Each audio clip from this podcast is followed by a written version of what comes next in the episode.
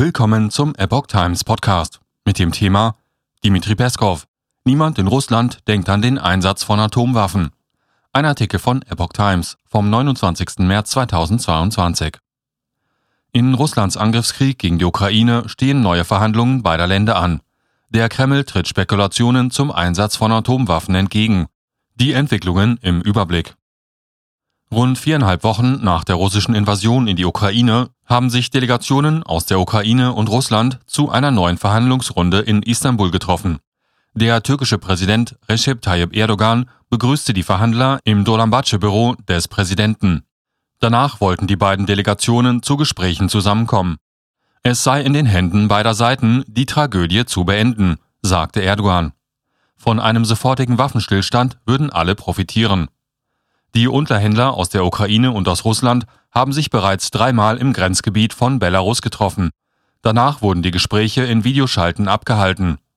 Erdogan, der gute Beziehungen zu Kiew und Moskau unterhält, hatte sich gestern optimistisch gezeigt.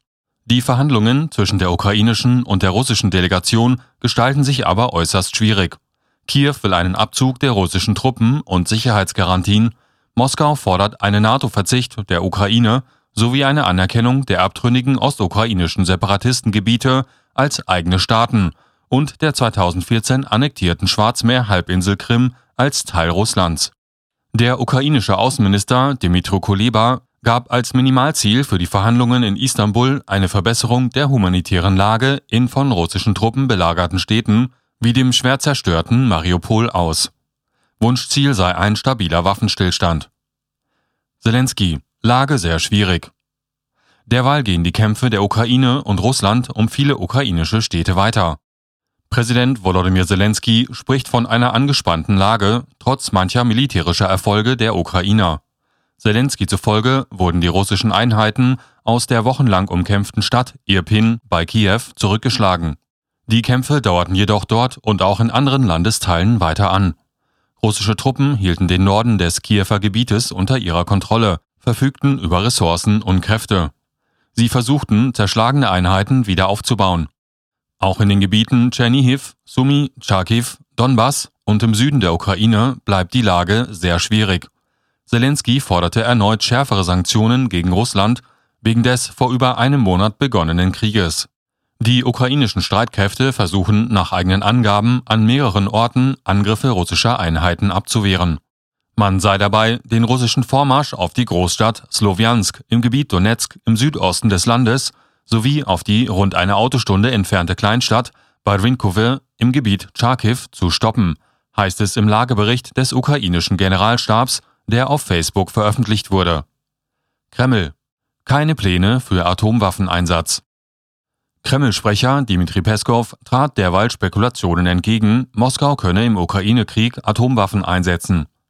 Niemand in Russland denkt an den Einsatz oder auch nur an die Idee eines Einsatzes von Atomwaffen, sagte er in einem Interview mit dem US-Fernsehsender PBS. Russland würde nur im Falle einer Bedrohung der Existenz des Staates zum Atomwaffenarsenal greifen. Die staatliche Existenz Russlands und die Ereignisse in der Ukraine hätten nichts miteinander zu tun.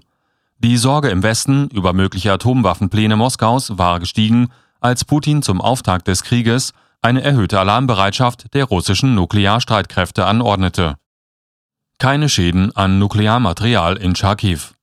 Bei kürzlichem Beschuss hat eine nukleare Forschungseinrichtung in der ostukrainischen Stadt Charkiw zwar Schäden erlitten, ihre geringe Menge an Nuklearmaterial aber ist intakt geblieben.